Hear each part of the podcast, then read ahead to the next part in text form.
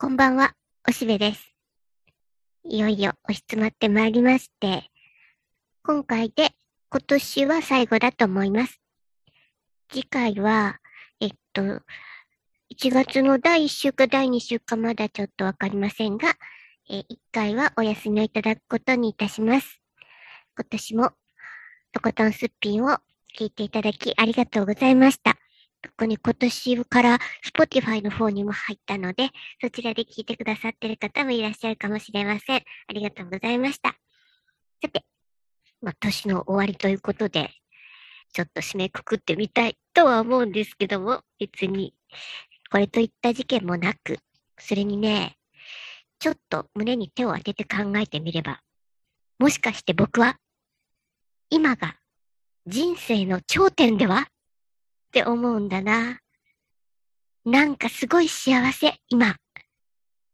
人生長きにわたってきたけど、今ほど何の憂いもなく、何の心配事もなく、何の不自由もなく、好きなことだけ考え、で、えー、ちょいちょいこう、まあ、頼まれ、頼まれ事で仕事をしなきゃいけない時もあるけれども、でもそれは別に嫌じゃなくて、えー、むしろ、こう刺激になるっていうかな。そういう機会を与えてくださってありがとうございますと、別にあの、えー、宗教的な意味じゃなく、あちょうどいい感じの負荷だな、みたいなことで、そのお仕事に取り組むことができたりして、ちょうどいいんだな。だから、日々悩んでることといえば、うん、もうちょっとお部屋の整頓したいな。もうちょっと居住性よくできるんじゃないか、自分。っていうふうには、日々思っていて、でも、それは、うん、このお休みとかでもちょっとできるかなと、少しずつやればいいんだ。ちょっとずつやっていこうかなと。こんなゲームの中でいろんなことを片付けている自分だもの、これをリアルの世界で片付けていきやすむはずだ。というふうにね、えー、ちょっとずつやったり。それに、今ね、ちょうど季節もいいんだ。僕、やっぱり寒い方が好きでね。うん、なんかキーンと寒いのが大好きで、そんな中であったかなものをちょっと飲みながら、あれこれ考えてるのが大好きだし、本も読めるし、とても充実しているし、幸せだ。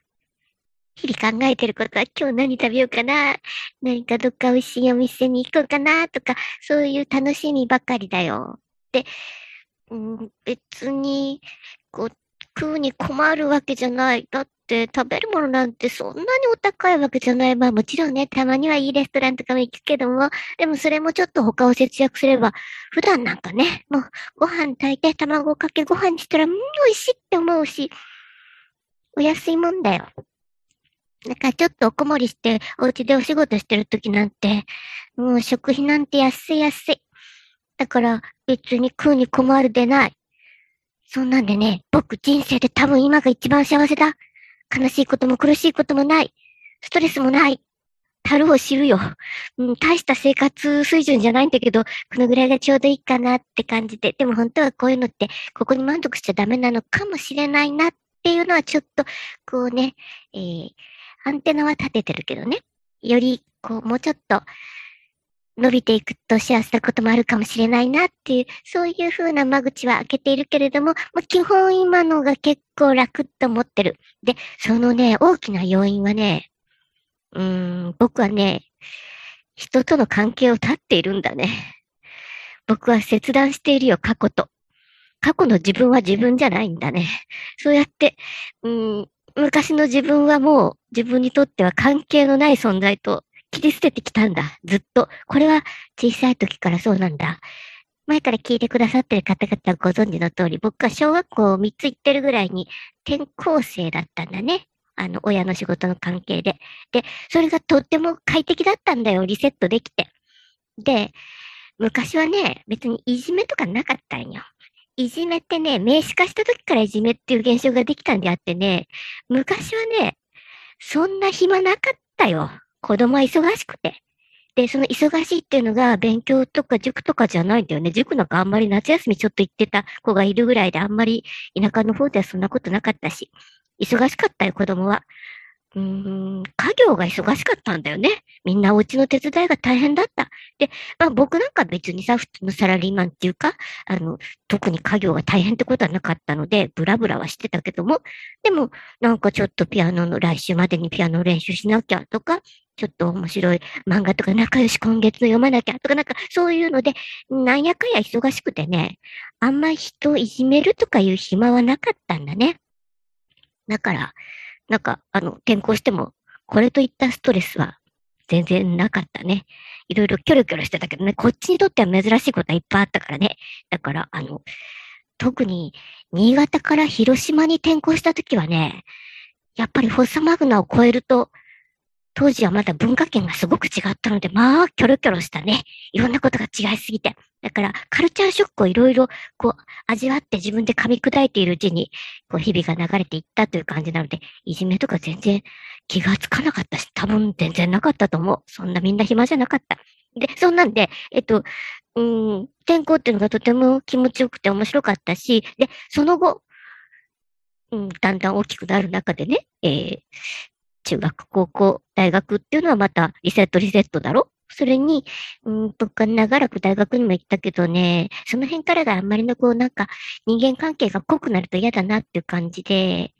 うん、その辺からこう切っていったかな？だから広島を離れて名古屋に来た時にもう広島のことはぺっちり捨ててきたし、なんか、えー、全然関係を持っていないんだね。それがとても心地よくてね、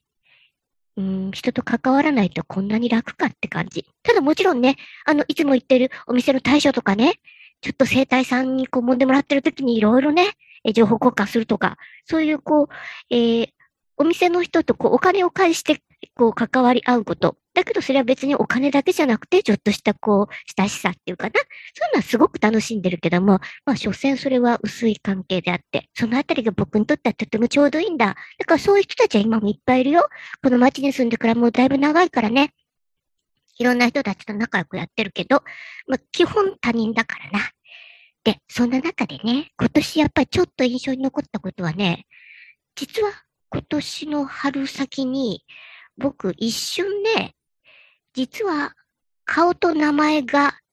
ちょっと全国にギャって流れたことがある。あ、急いでかかるけど別に犯罪じゃないんだよ。犯罪じゃないんだけど、顔と名前が広がった時が一瞬あったんだね。ただもうみんなあの流れていっちゃって全然だけど、で、その時に、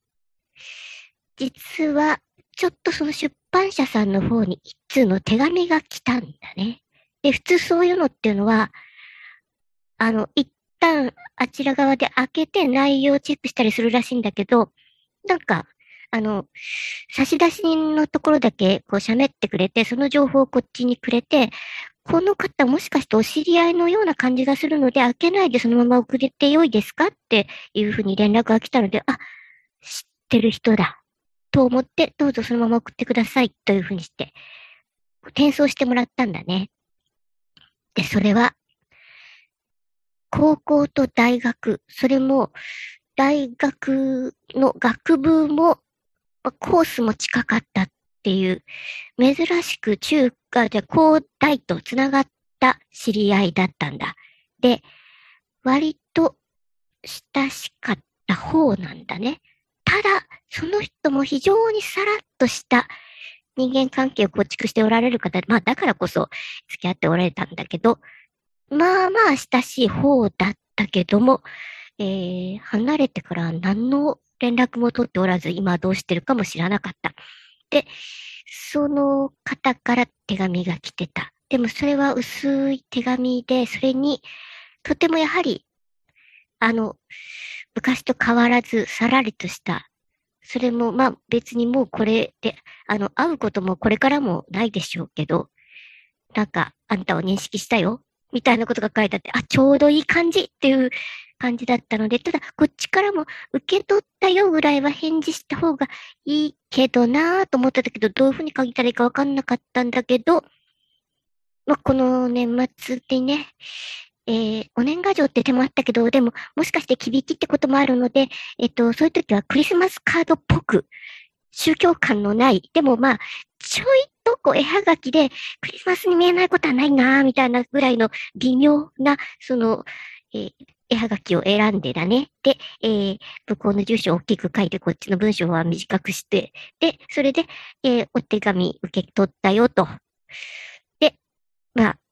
えー、あの、お元気で、みたいな感じで、こっちも別に会いたいわけでは全然ないし、まあ、でも、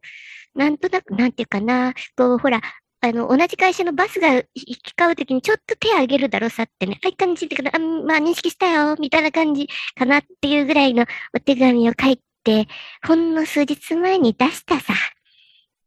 一応僕にとっては珍しい過去の人と交通をしたっていう感じかな。それが本当に何十年ぶりかでそんなことしたぐらいで。だから僕は同窓会とかいうのも全部住所不明にしているし、向こうにとっても。だからもうプチンプチン切っているからね。さらっとした関係を、にしていきたいのさ。えー、いろいろその日その日でリセットしているのさ。で、そういうのがとても居心地がいいっていうか、今またのびのびと幸せなのはその理由だな。で、えー、家族もね、あの、両親が、まあ、無事、えー、ちゃんちゃんと永続的な墓の中に入ってくれて、あの、まあ、たまに、お掃除という言い訳で、その地方に遊びに行くだけであって、まあ、あの、なんだ、こう、経脈がないっていうのがこれほど快適かっていう感じだ。で、これは一人暮らしの快適さでもある。ただね、これは、一応今は自分の世話を自分ですることができるからなんだよね。真夜中に起きていろいろ勉強しながらも急にお腹が空いたら、冷凍庫にあるうどんを、えー、東丸うどんスープで卵一つ落としてずるずるっと食べるとか、そういうなんかすごく自由な生活をしているので、それができるからなんだけど、多分これから少しずつ一人ではできなくなっていくかもしれない。あの、体とかね、老いとか。そうなった時に誰かと支え合うようなことが必要になってくるかもしれないなって、まあ、覚悟してるけども、でも今のところは一応一人で大丈夫っぽいというぐらいかな。あの、なるべく危険のないように気をつけてるよ。うん、でも、たまにちょっと冷や汗かくときあるけどね。僕ね、ちょっと前にね、えっと、玄関に向かっていくところの、えっと、ちょっと一応廊下っぽいところなんだけど、そこにこうドアがあるんだけど、普段ね、別にもう開けっぱなしなのさ。で、そこにもう適当に、こう、物も積んであるし、こう、あの、あ、え開いたままのドアみたいなのがあるんだけど、それが偶然なんかの掃除の都合で、えー、中途半端になっていたところに、えー、いろいろものが、こう、偶然挟まってだね。バタッと閉まったまま、開かなくなったのさ。つまりこう、押して開けるのに、その押したところになんか向こうで段ボールがガシャッとなっちゃって、どうやっても動かなくなったんだね。で、その時、他の出口はベランダだけ。で、僕のところベランダとかこうなんか伝って降りるとか、どうしてもだったら火事とかだったらそういうこともするかもしれんけど、いや、そんなことしなきゃならないのか？で、こ、開けられない。このまま僕はここで腐っていくのだろうか？と、なんかちょっと、うーん、まずいことになった。と思ったね。普通に、うん、まあ、携帯はこっち側にあるから、うん、まあ、譲って誰かに来てもらうにしても、鍵とか別に全然だし、うーん、大変だって思ったよ。でその時に一生懸命ものすごく頭を使って、それでもちょっとだけ隙間の下に隙間があるからそこにこう、物はこっち側にあるので、こうちょっとずつね、えー、工夫して工夫して、こう知恵の輪をこういう取っていくように考え考えして、ようやくズリズリズリっ蹴って、なんとかなった。うん、危なかったと思ってね。こんな風にならないように、ここはやっぱ片付けとかなきゃいけないなって思ったもんさ。危ない危ない。そういう風にね、一人暮らしはね、危険がいっぱい。うん。ね、あの、ちょっとしたコンロの時もね、あの、袖に火が映らないようにとかね、いろいろ考えてるさ。だから、用心しながら一人暮らしを続けているけれども、そのうちもしかしたらそれが立ち行かなくなることもあるかもしれない。そうしたら何かを少し我慢して、えー、何らかの共同生活みたいなものが必要になるかもしれないなーっていうのは考えてるけど、まあでも頑張ってもう10年ぐらいは今のままいけるように注意深く暮らしていこうっていうことをちょっと心しているぐらいで。あとはのびのびさ、自由にやってる。昼夜なく、大好きなことばっかりやってます。というわけで、今のところ人生の頂点だということを宣言して、この、えー、2021年の終わりの、えー、回答したいと、したいと思います。何の表明だ で、えー、来年もこのまま続くといいなっていうことです。ただ世の中的にはいろいろ心配事があるっぽいんだけど、本当は自分には実害が全然ないのでね。まあ、うん、あんまり振り回さないで、されないで、ストレスなしでいくことが大事かなと思ってます。というわけで、えー、皆様本当にお世話になりました。来年もよろしくお願いします。えー、できればミーさん、ハーさんの会話もお届けできるようにしていきたいと思います。では、えー、今年はこれにて。さようなら。